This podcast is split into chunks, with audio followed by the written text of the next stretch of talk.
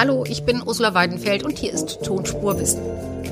Ein ganz plakatives Beispiel ist, glaube ich, immer, wenn man sich entscheiden will, will ich ein Spinnennetz vorm Zimmer oder im Zimmer haben oder viele Mückenstiche in der Nacht. Das kann man sich überlegen. Also das ist natürlich nur ein ganz kleines Beispiel, wo allen Menschen klar ist, ja, die Spinnen sind für irgendwas gut. Wozu braucht die Welt Spinnen?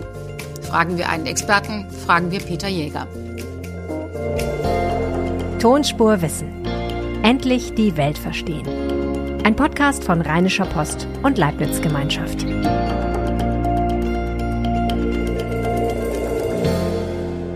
Herzlich willkommen zu Tonspurwissen. Endlich die Nachrichten verstehen, erfahren, was die Natur für uns bereithält, vom Wissen der Experten profitieren. Das ist Tonspurwissen. Wie schön, dass Sie wieder da sind und wenn Sie mögen, freuen wir uns über eine nette Empfehlung. Würde man die Menschen fragen, welches Tier auf der ganzen Erde sie am allergruseligsten finden, würden viele wahrscheinlich Spinnen nennen. Völlig zu Unrecht natürlich. Aber warum sind uns Spinnen unheimlich? Wie leben sie? Sind alle giftig? Können alle Spinnen springen? Und wie weit? Das erklärt mir jetzt Peter Jäger. Er leitet das Team Arachnologie am Senckenberg Forschungsinstitut und Naturkundemuseum in Frankfurt am Main. Hallo, Herr Jäger. Hallo, grüße Sie, Frau Weidenfeld. Herr Jäger, wozu braucht die Welt Spinnen? Tja, wenn man das so fragt. Ein ganz plakatives Beispiel ist, glaube ich, immer, wenn man sich entscheiden will, will ich ein Spinnennetz vorm Zimmer oder im Zimmer haben oder viele Mückenstiche in der Nacht. Das kann man sich überlegen. Also das ist natürlich nur ein ganz kleines Beispiel, wo allen Menschen klar ist, ja, die Spinnen sind für irgendwas gut. Ja? Wenn man dann in die Landwirtschaft zum Beispiel geht und weiß, dass Spinnen Gegenspieler von vielen Insekten sind, Schadinsekten und so weiter, dann kann man sich auch vorstellen, welch immenser wirtschaftlicher Faktor da eine Rolle spielt. Wenn wir keine Spinnen hätten, hätten wir mehr Mückenstiche. Ja, aufs Einfachste reduziert, dass alle es verstehen, genau. Was ist denn eine Spinne? Ja, eine Spinne ist zunächst mal ein wirbelloses Tier. Das heißt, es hat keine Wirbelsäule wie Säugetiere oder Fische, Vögel, Reptilien, Amphibien. Ja, also wir befinden uns da im Bereich der Wirbellosen. Und da ist es so, dass es dort Tiere gibt, die haben einen Außenpanzer, ein sogenanntes Exoskelett und gegliederte Füße. Das sind die sogenannten Gliederfüßer. Dazu gehören die Insekten, die Tausendfüßer, die Krebstiere und auch die Spinnentiere. Und diese Spinnentiere, die haben nun eine Besonderheit, dass sie 8 Laufbeine haben, dann zusätzlich vorne noch so kleinere, kleiner gewordene Beine, kann man sagen, reduzierte Beine, die sich Pedipalpen nennen oder Taster auf Deutsch.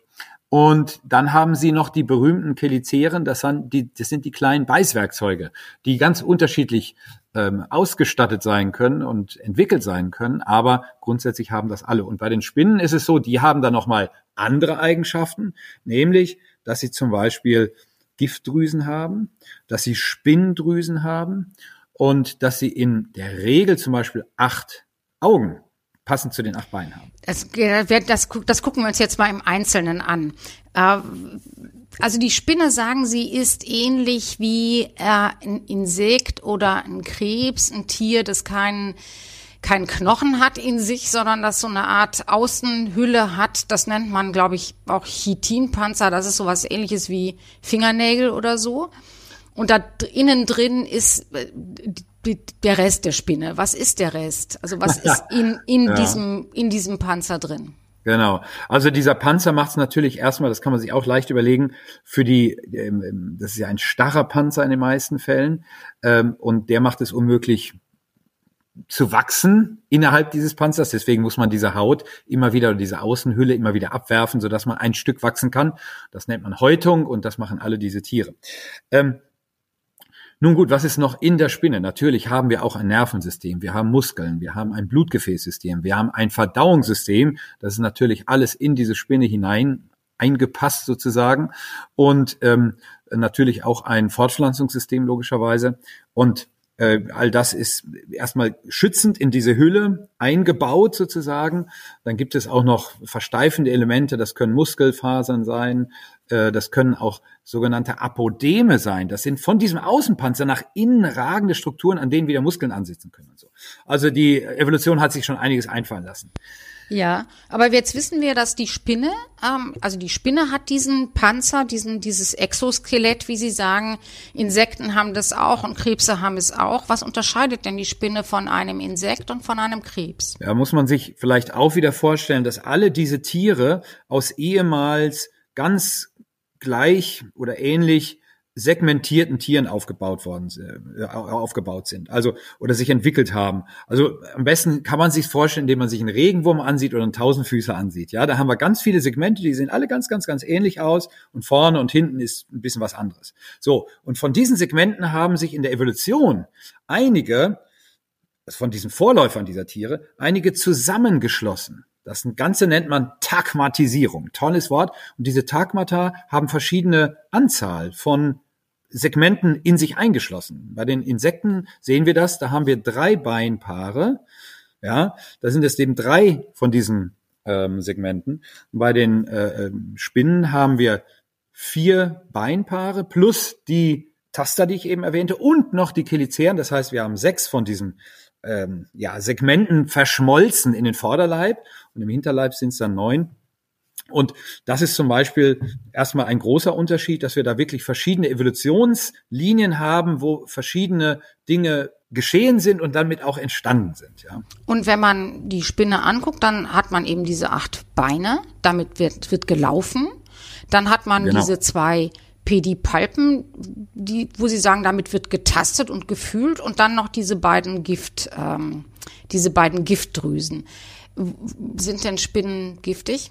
Ja, natürlich. Sie haben ja die Giftdrüsen gerade. Ich habe es immer geahnt, auch wenn die Leute sagen, das ist aber gar nicht giftig. Alle Spinnen sind giftig, nicht oder? Nicht alle. Es gibt eine Familie oder 2 Familien, bei denen die Giftdrüsen entweder sekundär reduziert worden sind, also sie haben keine Giftdrüse mehr oder die haben noch keine Giftdrüse. Also das ist aber, wie gesagt, vielleicht so 200, 300 Arten höchstens auf der Welt von über 500.000. Also 50.000, sorry, Entschuldigung. Freudscher Versprecher.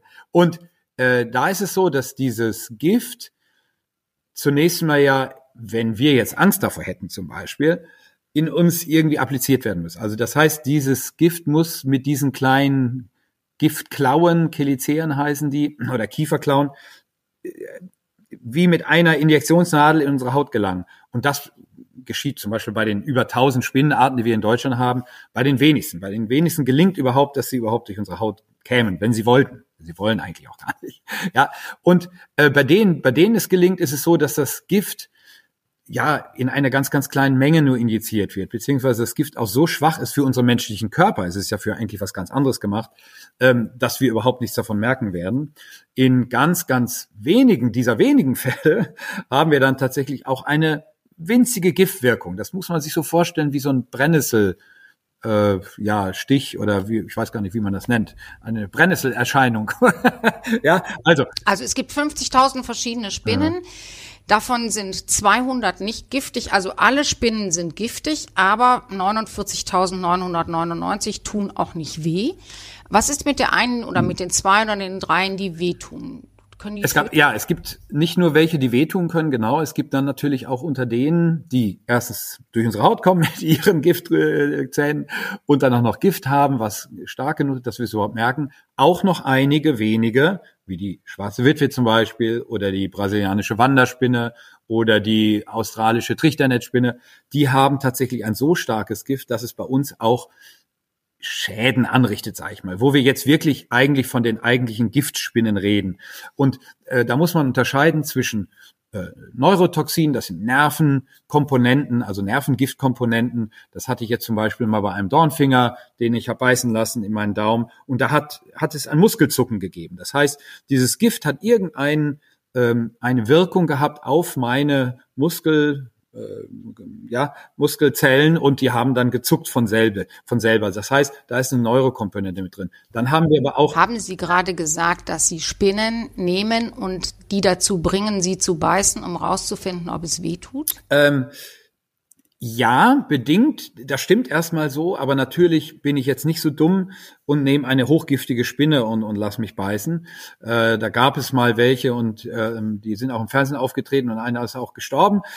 Also das mache ich natürlich nicht. Aber ich habe mich tatsächlich von verschiedensten Spinnen beißen lassen, beziehungsweise habe versucht, dass sie überhaupt beißen. Und da ist es so, dass ich... Ja, wie soll ich denn das erklären? Also zunächst mal als kleiner Junge, sage ich mal, mit 13, 14 Jahren, erstmal neugierig war. Und dann jetzt nehme ich natürlich auch schon hier in Deutschland Spinnen, wie zum Beispiel die eingewanderte Nosferatu-Spinne, um einfach zu zeigen. Die ganz gefährlich ist. Die eben nicht gefährlich ist und um den Menschen das zu zeigen, auch Ihnen, Frau Weidenfeld, dass ein Biss von dieser Spinne überhaupt ganz ungefährlich ist. Also es ist höchstens wie ein Brennnessel, jucken, brennen, wie auch immer. Und es ist ja hört auch sehr, sehr schnell wieder auf. Also man muss sich vor Spinnen, die in Deutschland vorkommen, keine Sorgen machen. Genau, das stimmt. Was ist mit Skorpionen? Das sind auch Spinnen. Spinnentiere. Es sind keine Spinnen, da sie ja eben keine Spinnenfäden machen können zum Beispiel. Auch ihr Körper nicht so deutlich zweigeteilt ist wie der Spinnen.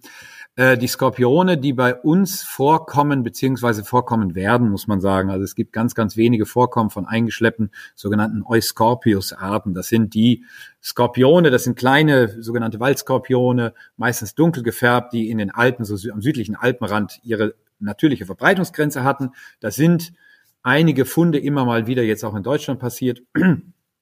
Und auf lang oder kurz oder lang werden wir diese Skorpione auch bei uns haben. Aber die sind vollkommen harmlos, genauso wie die Spinnen dann auch.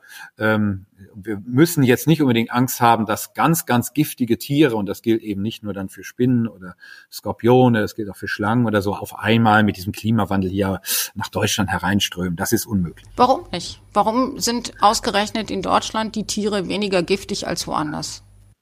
Das ist eine sehr, sehr gute Frage. Also man müsste ja eher die Frage stellen, gibt es einen entscheidenden Grund für das Verbreitungsmuster ganz giftiger Tiere?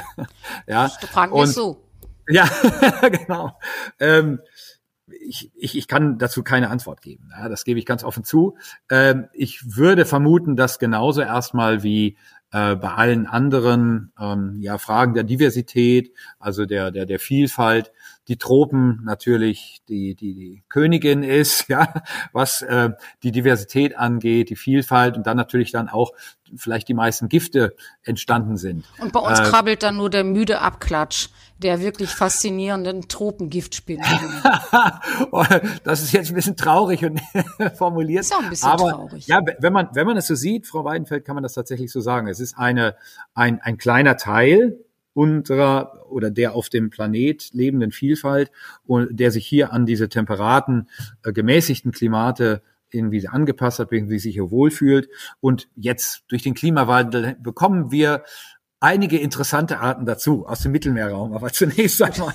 Von denen wir uns aber jetzt erstmal die nächsten 200 Jahre auch keine Sorgen machen müssen. Nein, müssen wir nicht. Machen alle Spinnen Netze? Alle Spinnen können Fäden spinnen und wenn man zum Beispiel einen Eikokon auch als Gewebe oder Netz bezeichnen will, dann ja.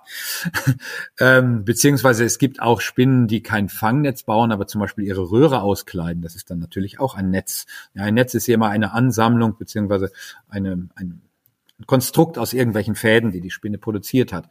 Wenn Sie darauf anspielen, ob alle Spinnen Fangnetze machen, das kann ich natürlich mit einem klaren Nein beantworten. Es gibt genug Spinnen, die sich jagend ernähren, also sich tagsüber oder nachts verstecken, je nachdem, ob sie dann nacht- oder tagaktiv sind und dann eben in der bevorzugten Jagdzeit entweder tatsächlich auf Beute lauern oder auch aktiv herumstreuen, wie die Wolfsspinnen zum Beispiel, um dann Beute zu finden. Also das, was wir kennen, diese großen Spinnennetze, das ist nur eine bestimmte Art von Spinnen, die Fangnetze aufbaut, womit sie Insekten fängt und sie braucht das Gift, um diese Insekten dann zu töten und aufessen zu können. Genau. Deshalb sind fast alle Spinnen giftig, weil sie. Es sind ihre sehr, Beute sehr viele Spinnen. Genau.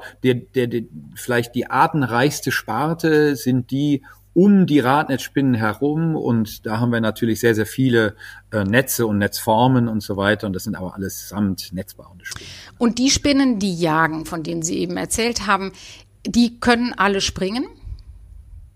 Nein, das würde ich nicht so sagen. Aber zum Beispiel wüsste ich nicht, dass eine Speispinne, die bei uns in den Wohnungen jagt, springen könnte. Da muss man entsprechende Muskeln tatsächlich und Vorrichtungen in den meistens ja hinteren Beinpaaren haben. Das haben hauptsächlich natürlich die Springspinnen, aber auch zum Beispiel Luchsspinnen bei uns. Dieses Springen ist bei den Springspinnen natürlich besonders deutlich ausgeprägt. Sie können sehr, sehr lang springen, sie können gezielt springen, weil sie noch einen besonders tollen Gesichtssinn haben. Und sie wissen damit auch, wie weit sie springen müssen, zum Beispiel, um ihre Beute zu erreichen. Und da hat es aber eben, wie gesagt, eine besondere starke Muskulatur in den Hinterbeinen. Also nicht alle Spinnen springen, aber die springen, springen gut und sehr gezielt. Wie sehen Spinnen? Die haben ganz viele Augen, was sie auch so ein bisschen neben den vielen Beinen ein bisschen unheimlich macht. Oder sympathisch oder interessant.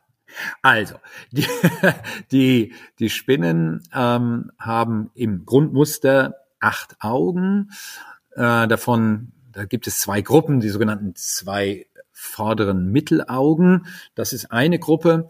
Und dann die 3 anderen oder 6 anderen Augen, die gehören einer anderen Gruppe an, die sind eigentlich aus zerfallenen Facettenaugen mal entstanden. Ja. Facettenaugen ist das, was Insekten haben. Das sind so Lichtsensoren. Was Insekten haben, was auch Trilobiten haben oder andere fossile Tiere, genau. Und man muss sich vorstellen, dass diese Facettenaugen irgendwann im Laufe der Evolution zerfallen sind. Die Spinnen haben dann 3 Paare abgekriegt. Bei den Skorpionen sind das 3 bis 5 oder sogar mehr Paare und so weiter. Also es gibt ganz unterschiedliche Anzahlen dann von diesen sogenannten Nebenaugen. So. Aber mit diesen Augen kann eine Spinne zunächst mal, nehmen wir jetzt mal eine Vogelspinne. Die hat diese ganzen 8 Augen, alle 8 Augen auf einem kleinen Augenhügel vorne. Und Vogelspinnen sind diese ganz großen haarigen. Genau, haarigen Spinnen, die aber eben jetzt was den Gesichtssinn angeht, sehr, sehr schlecht ausgestattet sind, muss man sagen. Sie können ja mit allergrößter Wahrscheinlichkeit natürlich hell und dunkel unterscheiden. Das hilft schon mal, wenn man tag- oder nachtaktiv sein will. Und vielleicht können sie auch Schatten sehen, bestimmte Umrisse vielleicht noch, aber viel mehr trauen wir denen eigentlich nicht zu. Sie sind auch vielfach nachtaktiv, wo solche Augen dann sowieso nicht so viel hermachen bei der Beutejagd oder auch bei der Flucht. Und von daher können sie sich auf ein ganz anderes Sensorium oder müssen sich auf ein anderes Sensorium verlassen, nämlich Tasthaare, Spaltsinnesorgane und Hörhaare zum Beispiel. Also deshalb haben die so wahnsinnig viele Haare, weil die schlecht sehen und weil die sich mit ihren Haaren orientieren. Das kann man nicht so sagen. Die Vogelspinnen, bei den Vogelspinnen sind nicht alles jetzt irgendwelche Sinneshaare, sondern da ist tatsächlich dieser Pelz, sagen wir mal, ja, im umgangssprachlichen Sinne, ist auch eher, ja, vielleicht ein Verdunstungsschutz, vielleicht ein Schutz gegen Feinde, wie auch immer. Das würde auch helfen, wenn die jetzt nach Mitteleuropa einwandern wollen, weil sie es dann wärmer haben. Ja. Sie müssen wahrscheinlich evolutiv erst ein bisschen kleiner werden, sonst könnte so ein Organismus hier schlecht überleben. Aber ja, schöner Gedanke. Also, aber wir sind ja beim Sehen und beim Tasten und beim Fühlen. Also es gibt Spinnen, also Spinnen haben viele Augen. Nur 2 davon sind Augen im engeren Sinne und der Rest sind eben eher so Lichtsensoren, die, mit denen man sich auch orientiert oder aber eben nicht genau. Ja, die haben schon alle ihren Sinn und so weiter. Zum Beispiel bei einer Springspinne, bei der Springspinne ist es vielleicht am deutlichsten differenziert. Da hat man diese vorderen Mittelaugen wirklich als große und gute Augen, ja, qualitativ gute Augen ausgebildet, und alle anderen sind im Prinzip, ja, wie Sie sagen, so Bewegungsmelder eher. Sie können auch schon ein bisschen was sehen und sind aber meistens nur gut, Bewegungen wahrzunehmen, und dann dreht sich die Spinne blitzschnell mit ihren großen Augen dahin und schaut dahin. Bei vielen beziehungsweise vielleicht dem überwiegenden Teil der Spinnen ist es so, dass sie eben sich nicht unbedingt auf den Augensinn verlassen, sondern eher über diese andere Sensorik letztendlich arbeiten und sich orientieren. Also jedenfalls Spinnen, die Spinnennetze bauen, die fühlen einfach, ob das Netz wackelt und ob da was drin ist. Genau, da kann man sogar das Netz als einen verlängerten Teil ihres Sensoriums natürlich auch beschreiben. Ich will nicht sagen Körper, obwohl es ja eine Körperausscheidung ist, aber solange sie mit dem in Verbindung stehen, ist es schon so etwas wie ein verlängerter Körperteil sozusagen. Wie alt werden Spinnen? Ganz unterschiedlich. Wenn wir wieder von Deutschland ausgehen, von dem mitteleuropäischen Abklatsch der Tropen, wie Sie schön formuliert haben, da ist es so, dass wir oder der allergrößte Teil unserer über 1000 Arten wird nur ein Jahr alt. Das heißt, ein Weibchen legt Eier, die Eier schlüpfen irgendwann, dann geht es meist in einem Jahreszyklus, meist natürlich in der Vegetationsperiode, wo es wärmer ist, da frisst man, da wächst man, da paart man sich und dann schließt sich der Kreis wieder mit dem Kokonbau und dem Eierlegen. Das geht, wie gesagt, normalerweise hier über ein Jahr. Eine Ausnahme ist zum Beispiel unsere Gartenkreuzspinne mit dem deutlichen weißen Kreuz, die wird 2 Jahre alt. Das heißt, die muss einmal überwintern, so wir sagen als Subadultus, so als Teenager sozusagen. Und dann im nächsten Jahr geht es dann eben weiter. Und dann gibt es bei uns ganz wenige Arten, die auch älter werden können. Dazu gehören zum Beispiel auch Vogelspinnenverwandte, die sogenannten Tapezierspinnen der Gattung Atypus. Aber auch wird es vermutet, von Zitterspinnen, von Hausspinnen. Ich sage immer Schülern, die mich besuchen, macht doch mal so ein Projekt und für Jugend forscht und schaut mal, wie alt die wirklich werden, weil das wissen wir meiner Meinung nach noch nicht. Aber jetzt kommt es zu den großen Rekorden. Da sind wir dann tatsächlich wieder in den wärmeren Klimaten, zum Beispiel in Australien hat mal eine Forscherin, die Barbara York-Main, eine Vogelspinnenverwandte auch über, ich glaube, 35 Jahre immer wieder markiert in dem Garten. Das heißt, da wissen wir, dass es wirklich über 35 Jahre Spinnen alt werden können. Und auch in der Gefangenschaft ist das gelungen, Spinnen über 30 Jahre zu halten. Aber man denkt ja immer, dass die Spinnen deshalb im Herbst oder im Winter ins Haus kommen, damit sie es warm haben. Aber wenn die immer im Herbst schon sterben, dann lohnt sich das doch gar nicht. Naja, Spinnen denken nicht ganz so rational. Also erstmal muss man sich vorstellen, dass jetzt nicht eine Armada im kalten Herbst in eine Armada von Spinnen im Garten sitzt mit einem Infrarotgerät und sieht rote Fenster und die stürmen alle zu 10.000 in die Häuser. Das hätten wir schon gemerkt. Sondern das den Eindruck habe ich übrigens manchmal bei uns. Ja, dann haben sie vielleicht ein schönes Haus in einer besonders schönen naturnahen Lage. Geht so, geht so. Geht's okay. Dann ist es normalerweise eben so, dass Spinnen, die am Haus vorkommen, also eine Nahentscheidung machen können, wenn sie vor einem geöffneten Fenster sitzen. Und ich glaube, da werden Sie mir zustimmen, da würden wir das ganz Ähnliche machen. Wenn es uns auf dem Adventsmarkt irgendwann zu kalt wird, dann werden wir an einen Stand gehen, wo es vielleicht ein bisschen wärmer ist oder an ein Feuer rantreten. Das machen die Spinnen da ganz genauso.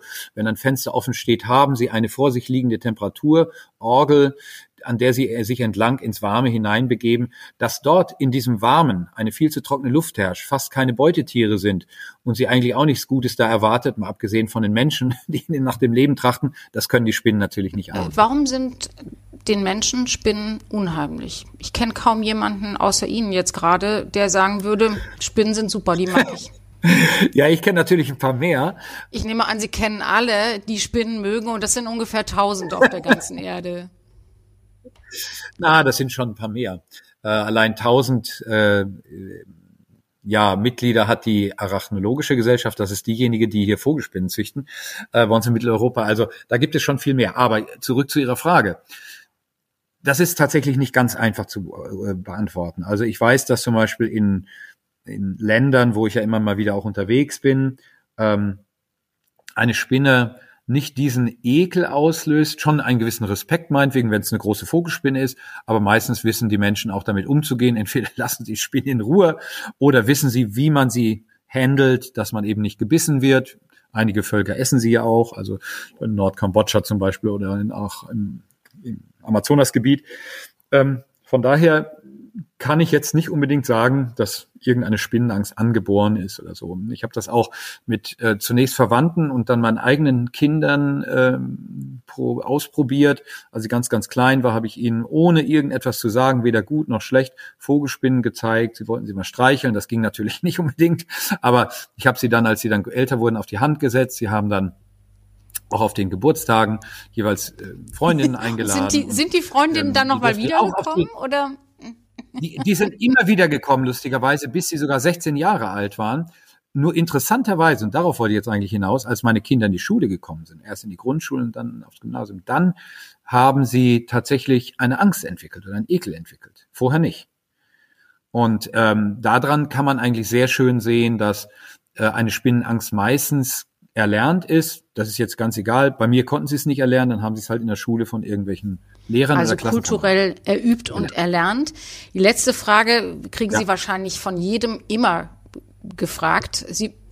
Können Sie ahnen, welche das ist? Nee, wir hatten eigentlich schon die... Nee, die letzte Frage, die immer alle stellen, ist diese Geschichte, dass jeder Mensch im Jahr durchschnittlich 8 Spinnen im Schlaf verschluckt, weil diese Tiere übers Bett marschieren und dann beim Schnarchen in den Mund oder in die Nase fallen. Also, ich würde das mit Ja beantworten, falls jemand auf dem Fahrrad schläft oder wenn man den Schlaf oder im Schlaf weglässt, dann würde ich das auch mit Ja beantworten. Ganz einfach deswegen, weil wir, wenn wir durch die Lande laufen im Herbst vor allen Dingen, aber auch sonst im Jahr, sind ja belohnende Spinnen unterwegs. Das heißt, ganz kleine Spinnen, die an so Fadenflößen umherziehen, beziehungsweise also verweht werden vom Wind. Und diese Spinnen werden natürlich auch mal aus Versehen bei uns in den Mund geweht, so wie bei uns auch mal kleine Fliegen, Drosophila, Fruchtfliegen oder sonst was landen, was wir gar nicht merken. Was vielleicht auch gut ist, dass wir das nicht merken, aber schadet uns anscheinend ja auch nichts.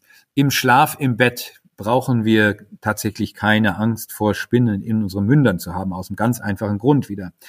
Wir haben erstmal meistens unsere Betten auf 4 Füßen stehen.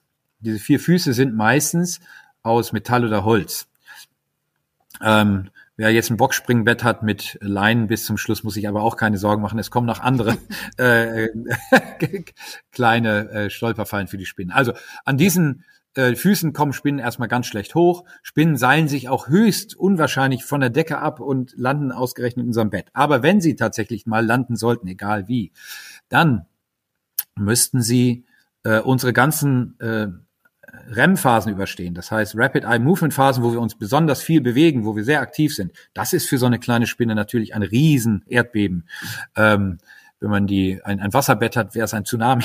Also das sind Reize, die Spinnen absolut schnell in die Flucht schlagen. Und dann, wenn es das auch die Spinne das überwunden hätte und vor unserem Mund landen würde, dann atmen wir, sogar auch nachts. Das ist bewiesen. Ja, auch wenn manche manchmal mit Schnarchen einige Aussätze haben, aber doch so viel atmen, dass auch das, wenn eine Spinne dort in die Nähe kommt, wirklich ein Orkan, ein Hurricane wäre.